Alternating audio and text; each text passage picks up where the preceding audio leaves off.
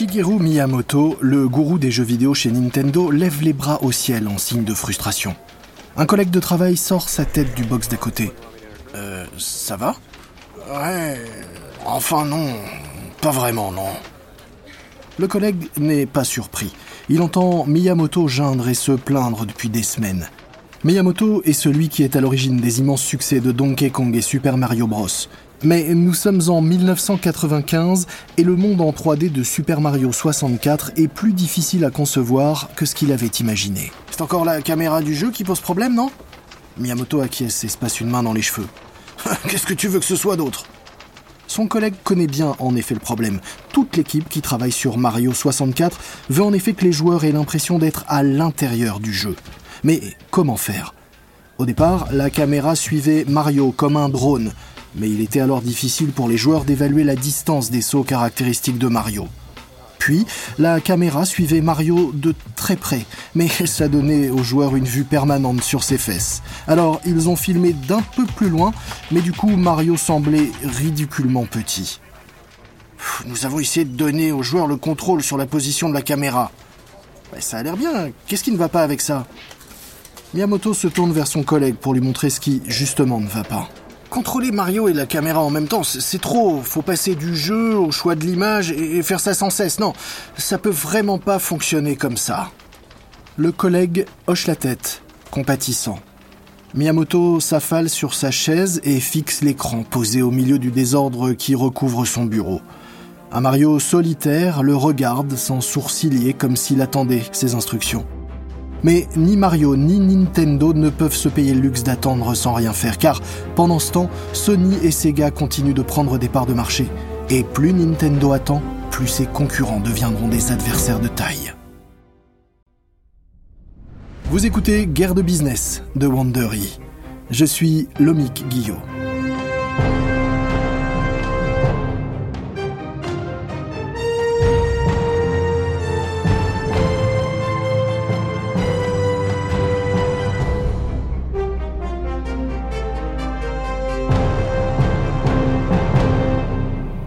Notre dernier épisode, Sega avait surpris tout le monde en annonçant la sortie de sa console de jeu Saturn plus tôt que prévu aux États-Unis.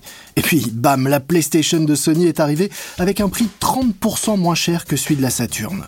La PlayStation a alors décollé en portant un gros coup à Sega. Vous écoutez l'épisode 5 sur les 6 que compte notre série Nintendo contre Sony, le géant endormi. Nous sommes en 1995 et cela fait deux ans que Nintendo, alors leader du marché, a annoncé qu'il travaillait sur une nouvelle console de jeu. Et depuis Depuis, ce projet est entouré de mystères. Les joueurs s'impatientent et Miyamoto ressent la pression. Il sait qu'il doit proposer un jeu suffisamment addictif pour casser net l'élan de la PlayStation. Miyamoto sait aussi qu'il doit résoudre son problème de caméra. L'avenir même de Nintendo en dépend. Shigeru Miyamoto, le gourou des jeux de Nintendo, est en train de transpirer. Tous les merveilleux mondes en 3D du nouveau jeu Mario, Super Mario 64, ne rendront rien s'ils n'arrivent pas à placer la vision du joueur au bon endroit. Mais le président de Nintendo, Hiroshi Yamoshi, n'est pas inquiet, lui. Nintendo vend beaucoup de jeux pour sa Super Nintendo et sa console portable, la Game Boy. Sans compter qu'il a environ 3 milliards de dollars en banque. Alors, avec un trésor aussi important, Nintendo n'a franchement pas de souci à se faire. Yamoshi ne voit donc pas la nécessité pour Nintendo de se précipiter. Après tout, la Sega Genesis était en vente deux ans avant que Nintendo ne lance sa Super Nintendo, et Sega a quand même perdu cette bataille. Yamoshi n'a pas non plus peur de la PlayStation. Bien sûr, Sony dispose d'une tonne de jeux, mais Yamoshi pense qu'ils sont tous de mauvaise qualité. Il laisse donc Sony et Sega se disputer la deuxième place car il est convaincu que lorsque la Nintendo 64 sortira, elle deviendra tout de suite la nouvelle référence des jeux vidéo en 3D. Pendant ce temps, les équipes marketing de Nintendo adoptent une stratégie pour semer la peur, l'incertitude et le doute à propos de ses concurrents. Le message, répété sans cesse, est le suivant.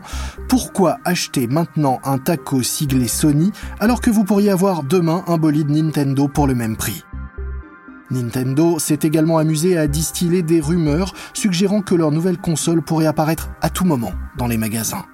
Le message tacite derrière tout cela est simple, patientez et gardez votre argent dans votre porte-monnaie. Mais en coulisses, la naissance de la Nintendo 64 s'avère plus compliquée que prévu et pas seulement à cause de la caméra. Nintendo, le leader mondial des jeux vidéo, s'est associé à Silicon Graphics, le leader mondial de l'informatique visuelle, pour présenter le divertissement vidéo tridimensionnel le plus exaltant et le plus réaliste jamais vu, Project Reality. Tout avait pourtant bien commencé lorsque Nintendo a décidé de faire appel à la société californienne pour créer sa nouvelle console. La réputation de la start-up en matière d'image 3D n'est alors plus à faire car à l'époque, c'est Silicon Graphics qui est derrière les effets spéciaux les plus saisissants d'Hollywood.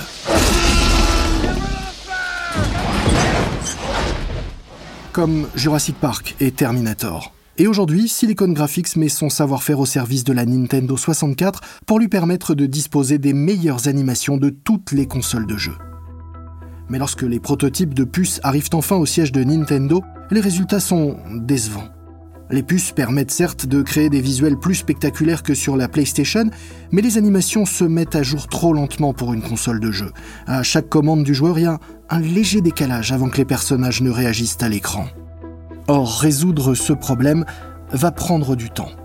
Et puis, il y a la manette. Il y a eu des dizaines de prototypes, mais aucun d'entre eux ne permet de déplacer efficacement les personnages en trois dimensions. La dernière idée consiste à réduire la manette de la Nintendo 64 pour en faire un bracelet à détection de mouvement. Dans une grande pièce sans fenêtre du siège de Nintendo à Kyoto, la société fait donc tester sa nouvelle manette à une douzaine d'adultes et d'enfants. L'homme qui encadre le test demande aux personnes réunies de l'écouter.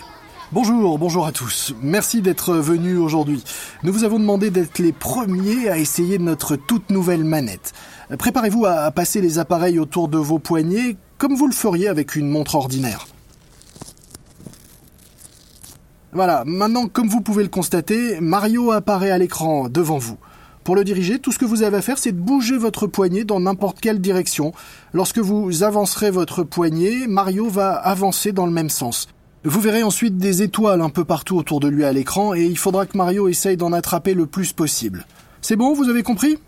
Les adultes et les enfants acquiescent, ils ont les poignets levés, attendant le signe pour commencer. Ok, allez-y. Au fond de la salle, deux ingénieurs de Nintendo souriants observent les testeurs qui commencent à se trémousser et à secouer leurs avant-bras sauvagement. Mais ensuite, leur expression change assez vite. Parce qu'il est clair que euh, tout le monde a du mal à diriger Mario. Ils remuent leurs poignets mais râlent de frustration. Les enfants sont même au bord des larmes. Un garçon de 7 ans se lamente. Je peux pas, ça marche pas. Et un autre. C'est pas juste, je veux jouer mais ça marche pas. Sur les écrans, les Mario sont partout. Ils se heurtent au mur comme des zombies, ils courent en cercle, ils sautent dans toutes les directions au hasard comme des fous. C'est un peu comme si Mario était sous l'emprise d'un psychotrope. Seul un homme, le visage grimaçant de concentration, parvient à faire réagir Mario et il bouge son bras comme un robot. Après de nombreux efforts, il devient le premier joueur, le seul même en fait, à obtenir une étoile. C'est bien lui la seule personne heureuse dans cette pièce. Les ingénieurs, eux, ont l'air défaits. Dans leur tête, c'est plié, cette manette trop originale va finir sur le tas des expériences ratées de Nintendo. Bon an mal an, Yamoshi fait avec ses obstacles et contretemps. Mais il y a un truc qui l'énerve vraiment. Ce sont les éditeurs de jeux pour les consoles Nintendo. En effet, ils veulent tous faire des jeux sur CD, mais Nintendo insiste pour s'en tenir à ces cartouches en plastique dur. La décision de Nintendo est motivée par le coût. Yamoshi veut que la Nintendo 64 soit lancée au prix de 250 dollars ou même moins pour faire concurrence à Sony et à Sega. L'ajout d'un lecteur CD à la Nintendo 64 ne lui permettrait pas de tenir cet objectif de prix. Mais les éditeurs de jeux insistent pour les CD parce qu'ils sont moins chers et plus rapides à produire, et que leur capacité de stockage permet d'offrir des jeux avec des bandes son et des graphismes de bien meilleure qualité. Pour une industrie qui a l'ambition de devenir le nouveau Hollywood et qui veut que ses jeux ressemblent à des films, la décision de Nintendo de snober le CD est inacceptable. L'une des entreprises les plus contrariées par le refus de Nintendo de passer au CD s'appelle Square, L'éditeur de Tokyo est célèbre au Japon pour sa série de jeux de rôle fantastique Final Fantasy. Depuis la fin des années 80, chaque nouvelle version de Final Fantasy a été un succès au Japon. La version la plus récente, Final Fantasy VI, sortie en 1994, s'est vendue par millions au Japon et a remporté d'innombrables prix. Final Fantasy, c'est le genre de série de jeux qui permet de vendre des consoles. Le PDG de Nintendo et celui de Square sont partenaires depuis longtemps, mais aujourd'hui, à l'image des personnages du jeu, ils se préparent à l'affrontement. Chez Square, les développeurs ont de grandes ambitions pour la prochaine version de Final Fantasy. Ils veulent créer un jeu qui ressemble vraiment à un film, une aventure épique qui demandera des dizaines d'heures de jeu, avec des mondes luxuriants peints à la main, des personnages 3D, beaucoup de dialogues et une partition musicale adaptée. Ils veulent un jeu si complexe qu'il devra être stocké sur plusieurs CD. Deux ans de travail et des milliers de personnes. Ils ont dit que c'était impossible à faire au cinéma dans une super production. Et ils avaient raison. Final Fantasy VII. Sachant qu'un tel jeu est tout simplement impossible à stocker sur une cartouche, le vice-président de Square, Shinshiro Kajitani, se rend à Tokyo pour pousser Nintendo à adopter le CD. Lorsque Kajitani a rejoint Square au début des années 80, c'était une start-up sans moyens. La société ne pouvait même pas se permettre de redécorer l'ancien salon de coiffure qu'elle occupait alors, et ses programmeurs devaient partager leurs ordinateurs. Désormais, l'éditeur est devenu l'un des principaux partenaires de Nintendo. Depuis cette époque, Kajitani a appris à bien connaître Nintendo. Il espère maintenant que les années de confiance entre les deux entreprises suffiront à persuader Yamoshi de lâcher du lest sur les cartouches. Il se retrouve dans le bureau minimaliste de Yamoshi, alors que Kajitani prend place, Yamoshi allume une cigarette. La fumée bleue capte la lumière du soleil qui entre par les fenêtres du bureau. Kajitani commence son plaidoyer en faveur du CD. Monsieur Yamoshi, Final Fantasy VII est un jeu différent de tout ce que vous avez pu connaître jusqu'à présent. Les joueurs auront tout un monde en 3D à explorer, et ce monde ne sera pas seulement grand, il sera aussi beau, comme un film. Mais nous avons un, un problème. Yamoshi lève un sourcil. Et, quel est ce problème? Notre vision de Final Fantasy VII ne fonctionnera pas sur une cartouche. C'est techniquement impossible. Yamoshi fronce les sourcils, fait tomber de la cendre de sa cigarette dans le cendrier et ne dit rien. Kajitani poursuit. Nous avons besoin des CD pour atteindre le niveau de qualité que nous voulons. Si la Nintendo 64 n'est pas équipée d'un lecteur de CD, eh bien, nous n'aurons d'autre choix que de sortir Final Fantasy VII sur une autre console. C'est soit ça, soit renoncer à ce que nous avons en tête. Nous, nous ne voulons pas avoir à faire ce choix. Kajitani attend une seconde pour que Yamoshi digère l'information. Puis, il poursuit. Nous aimons sincèrement travailler avec Nintendo et nous pensons également qu'une Nintendo 64 avec CD serait une bonne chose pour vous aussi. Yamoshi lui répond immédiatement. Le CD n'est pas la bonne option pour la Nintendo 64, non, nous avons déjà réfléchi à cette question. Les CD vont rendre la Nintendo 64 trop chère et trop lente. Les joueurs de jeux vidéo n'attendront pas pour que leur jeu se charge à partir d'un CD. Avec les cartouches, ils peuvent allumer leur console et commencer à jouer immédiatement. J'ai peur que cela ne me fasse pas changer d'avis. Kajitani retourne au bureau de Square à Tokyo pour annoncer la mauvaise nouvelle à ses équipes. Il est dégoûté par le choix radical auquel Square doit faire face, quitter Nintendo ou abandonner ses rêves pour Final Fantasy VII. Mais la vérité, c'est que ça n'a jamais vraiment été un choix. Square entame des négociations avec Sony pour adapter le prochain jeu Final Fantasy à la PlayStation. Et Sony est aux anges. Pour ne pas risquer de laisser passer cette opportunité, Sony fait à Square une offre très généreuse. Sony facturera à Square des redevances moins élevées sur les ventes de ses jeux et diffusera massivement Final Fantasy VII dans le monde entier. Quelques mois plus tard, Sony accueille un autre réfugié de Nintendo, Enix, l'éditeur à l'origine de la série de jeux de rôle la plus populaire au Japon, Dragon Quest. Comme Square, Enix ne peut tout simplement pas stocker son prochain Dragon Quest sur les cartouches de Nintendo. PlayStation a maintenant dans son catalogue deux des séries de jeux les plus populaires au Japon. Ces fuites ont ébranlé de nombreuses personnes chez Nintendo, dont Yamoshi, mais il n'envisage pas un seul instant de changer de cap. La Nintendo 64 sera une console à cartouche, la décision est prise. Yamoshi explique aux employés inquiets que la perte de Final Fantasy et de Dragon Quest n'est qu'un simple contretemps. Ne vous inquiétez pas pour ça. Avec le temps, Square et Enix verront que nous avions raison. Et quand la Nintendo 64 battra la PlayStation, ce qu'elle fera bien sûr, ils reviendront. Mais alors que de plus en plus d'éditeurs de jeux se retirent, la pression monte sur les studios de Nintendo.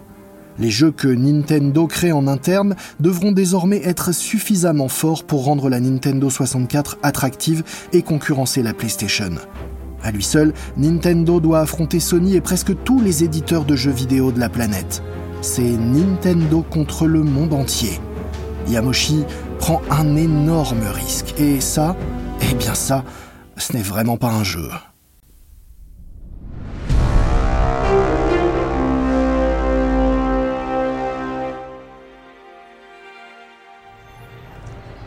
Après des années de promesses et de rumeurs, c'est aujourd'hui que la Nintendo 64 doit être dévoilée.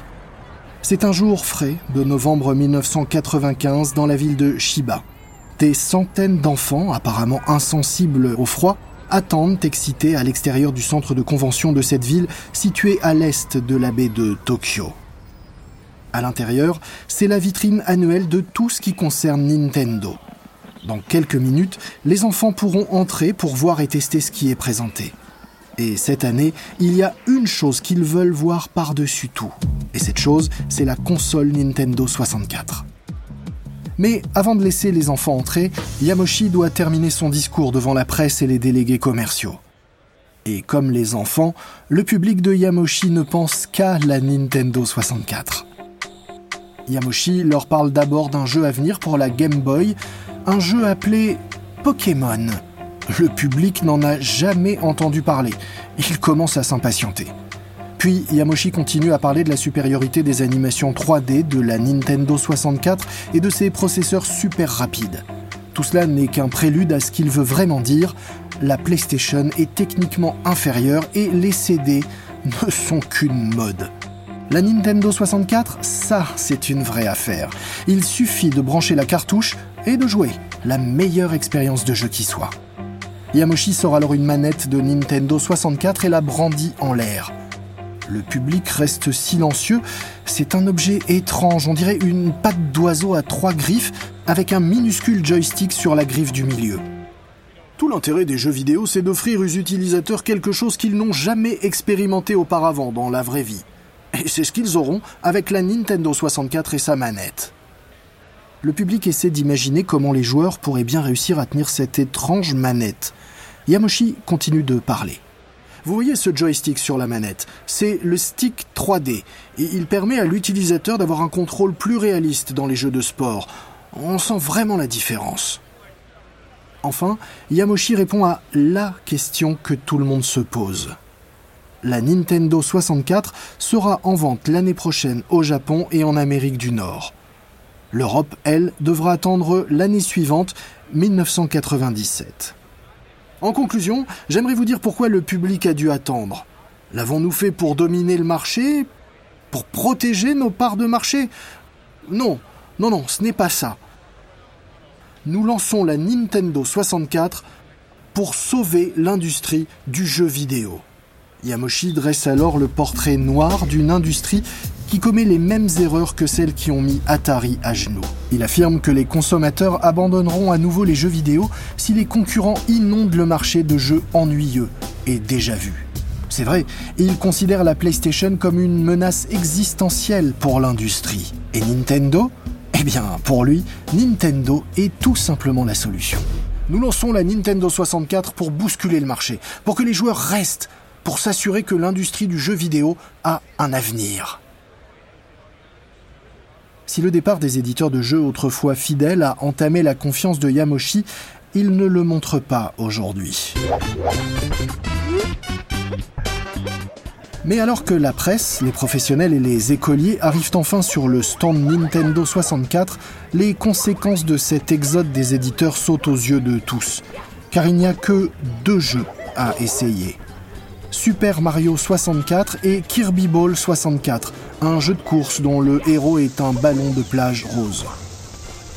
Peu de choix, mais ceux qui testent Super Mario sont immédiatement convertis à la cause de Nintendo.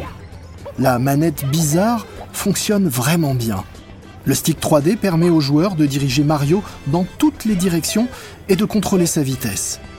La caméra du jeu est parfaite, elle suit le rythme de Mario, mais les joueurs peuvent modifier la vue quand ils le souhaitent. En fait, c'est une révélation par rapport aux commandes de nombreux jeux PlayStation où les joueurs doivent diriger des personnages qui avancent comme des tanks. Ils doivent d'abord arrêter le personnage pour pouvoir le faire tourner, puis accélérer. En comparaison, Mario donne l'impression d'avoir toujours existé en 3D. Parmi ceux qui essaient la Nintendo 64 ce jour-là se trouve un membre de l'équipe de Sony Computer Entertainment. Et il retourne au bureau de Sony dépité. Le créateur visionnaire de la PlayStation, Ken Kutaragi, se précipite vers lui. Alors, c'était comment? À, à, quoi ressemble la Nintendo 64 L'employé déglutit. C'est. c'est fantastique. La manette est bizarre mais super intuitive. Elle fait bouger les personnages en 3D sans aucun effort. Super Mario 64 est incroyable aussi. C'est génial. Je déteste dire ça mais je me souviens pas d'avoir joué à un jeu en 3D aussi bon auparavant. Kutaragi craignait secrètement que ce soit le cas. Mince. Je suppose que nous avons toujours espéré que Nintendo se planterait. Les médias ne tarissent pas d'éloges sur Super Mario 64, la Nintendo 64 et sa manette innovante. Après avoir passé des années à l'écart de la guerre des consoles nouvelle génération, Nintendo est enfin prêt à passer à l'action. La guerre froide entre Sony et Nintendo, qui dure depuis une demi-décennie, est désormais sur le point de s'intensifier. Dans le prochain épisode, Sony et Nintendo s'affrontent dans un duel à plusieurs milliards de dollars qui dessinera l'avenir des jeux vidéo. Et dans le monde réel, un seul d'entre eux peut l'emporter. J'espère que vous avez apprécié cet épisode de Guerre de Business, le cinquième de la série Nintendo contre Sony. Retrouvez tous les épisodes et bien d'autres sur capital.fr, Apple Podcast, Spotify, ainsi que sur toutes les applications d'écoute et sur le site wandery.com. Dans les notes de cet épisode, accessible en cliquant sur l'image, vous trouverez un lien vers nos sponsors. Jetez-y un œil car c'est grâce à eux que nous pouvons vous proposer gratuitement ce programme. Si vous aimez ce programme, abonnez-vous et notez-nous en nous donnant de préférence 5 étoiles. Vous pouvez dire aussi à vos amis, votre famille, vos proches de s'abonner et de nous suivre. Une remarque à propos des dialogues entendus dans cet épisode, il est impossible de savoir ce qui s'est dit exactement. Mais ces dialogues ont été, soyez-en sûrs, reconstitués à partir de nos recherches les plus sérieuses. Je suis Lomic Guillot. Ce programme a été enregistré en version originale par David Brown. Tristan Donovan est l'auteur de cet épisode. Il a aussi écrit Replay the History of Video Games, un livre disponible en anglais. Karen Lowe est notre productrice et rédactrice en chef, produit par Jenny Lower. Conception sonore Bay Area Sound, notre producteur exécutif est Marshall Lewy, créé par Hernan Lopez pour Wandery.